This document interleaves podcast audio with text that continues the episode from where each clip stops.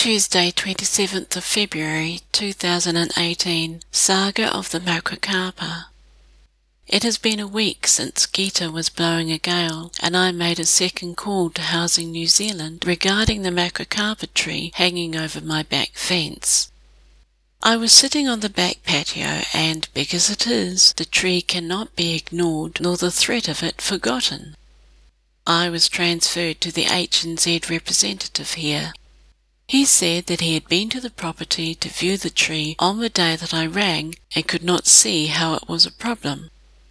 I told him that it was not a problem for their property, but for mine, and was best viewed from my house. When he asked if it was convenient to call in, I said yes. I had told the woman to have him call in that day, but it seems he never got that part of the message. He showed up and took some photos and agreed that it was leaning towards my house. I said that it bends with the southerlies and is worse in strong winds and does not go anywhere near their house, which was why I rang in the first place. I said that I had been ill for a couple of years, or they would have heard from me before now. I was glad that I'd kept the branches which had landed beside my grapefruit tree. He said that they had been cut. I replied that I had not cut them down, and if they had been cut, they had fallen on my side of the fence.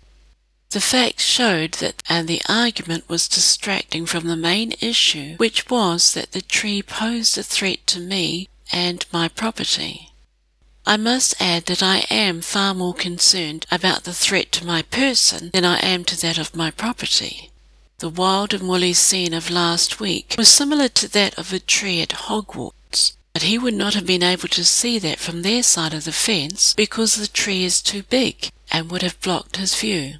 However, it is in full view from my patio. He asked what outcome I wanted. I said that I want the tree cut down and removed. It is too big for a town property and it is dangerous. He mentioned that I was within my rights to cut down anything that was on my side of the fence as per council laws, which I already know. I replied that he was casting off his responsibility.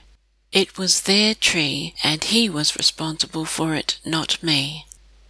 He said that he could not promise anything and that it could be a matter of cost that determined the outcome. I was not happy with that and wondered aloud if it would make any difference to have the issue made public.